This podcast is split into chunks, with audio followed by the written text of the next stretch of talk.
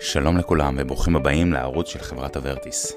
אנחנו מתמחים בהשקעות נדל"ן בארצות הברית, באזורים מאוד ספציפיים, ואנחנו מאמינים שלא רק ההשקעות הן טובות, אלא שלהיכנס נכון להשקעה זה בעצם להבין. אנחנו רוצים לתת לכם כמה שיותר ידע על ההשקעות שאנחנו עושים, על מנת שתוכלו להיכנס להשקעה בעיניים פתוחות ולהבין את הסיכויים, את הסיכונים, ושתוכלו לחוות חוויה כמה שיותר טובה מההשקעה. ושתדעו תמיד איך למקסם את ההשקעה ואיך לקבל החלטות נכונות במהלך ההשקעות שלכם. אז אה, בואו נתחיל. אוקיי, שלום לכולם. אה, אז בברודקאסט של היום אנחנו נדבר בעצם על אה, ארבע המפתחות לניהול השקעה נכונה, כאשר ההתייחסות היא להשקעות שאנחנו מכירים. ודבר שני, אנחנו מתייחסים נכסים שנכסים מניבים, זאת אומרת נכס שעבר שיפוץ, הכניסו דיירים ויש חברת ניהול שמנהלת אותם. אז בואו נתחיל. ארבע המפתחות החשובים בשביל שמשקיע יוכל לחוות את ההשקעה בצורה נעימה יותר ולהרגיש שהוא בשליטה. המפתח הראשון, זה הדבר הכי חשוב, זה לבדוק פעם בחודש שאכן נכנסה לו שכירות. בדרך כלל, אם שכירות של ינואר צריכה להיכנס, היא תיכנס בסוף ינואר או תחילת פברואר. אז אנחנו ממליצים למשקיעים תחילת פברואר, חמישי לפברואר, תיכנסו לחשבון בנק ותראו האם נכנסה לכם שכירות. במידה ולא, ניתן לשלוח מייל לחברת ניהול, ו/או להיכנס לפורטל, שזה אפילו מומלץ, ולראות אם יהיו הורדות כאלו ואחרות שאתם אה, ידעתם עליהן או לא ידעתם עליהן, וזה ייתן לכם הסבר בעצם אה, למה השכירות אה, לא נכנסה במלואה, או לא נכנסה בכלל, או כן נכנסה. ובהתאם לזה לפעול, זאת אומרת, אם שכירות לא נכנסה, לשלוח חברה, לחברת ניהול מייל. ולשאול אותם. ככה אפשר לדעת אה, מה קורה, אם יש בעיה או אין בעיה. מפתח מספר 2. בכל נכס, בעלי הנכס צריכים לשלם ארנונה. זה לא על הדייר כמו בישראל, אלא זה על בעל הבית.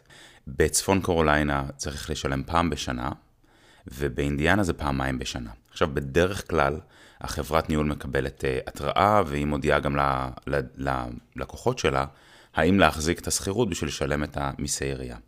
חשוב אחד לענות להם במידה והם שולחים, אבל חברות ניהול מנהלות מאות נכסים. הן עושות טעויות לפעמים, יש טעויות.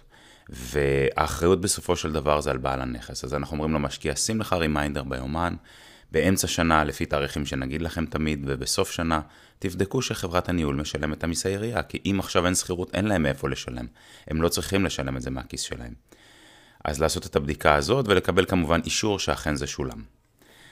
מפתח מספר 3, פעם בשנה מומלץ לחדש ביטוח לבית. אני אומר מומלץ כי יש משקיעים שמעדיפים לא לעשות. אנחנו אוהבים לעשות ביטוח וביטוח מאוחר. החברת ביטוח שולחת התראה על זה וההודעה שצריך לחדש את הביטוח. בדרך כלל החברת ניהול שולחת תזכורת לבעל הבית, שזה אתם בעצם המשקיעים, ושואלת אותם האם להשתמש בכספי השכירות לחידוש הביטוח. כמובן גם פה צריך לעדכן אותם שאתם מעוניינים, ושתיים, לוודא שאכן זה משולם.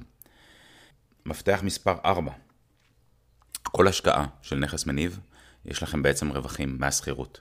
צריך בעצם לשלם בארצות הברית מיסים, ל-IRS. צריך פעם בשנה לגשת לרואה חשבון שלכם, האמריקאי כמובן בשלב הזה, ולשלם מיסי עירייה בארצות הברית.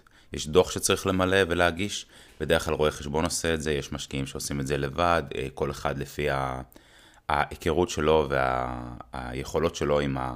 עם הרואה חשבון. כמובן שתמיד אפשר להתייעץ איתנו ולבקש בעזרה שלנו עם איזה רואה חשבון לעבוד.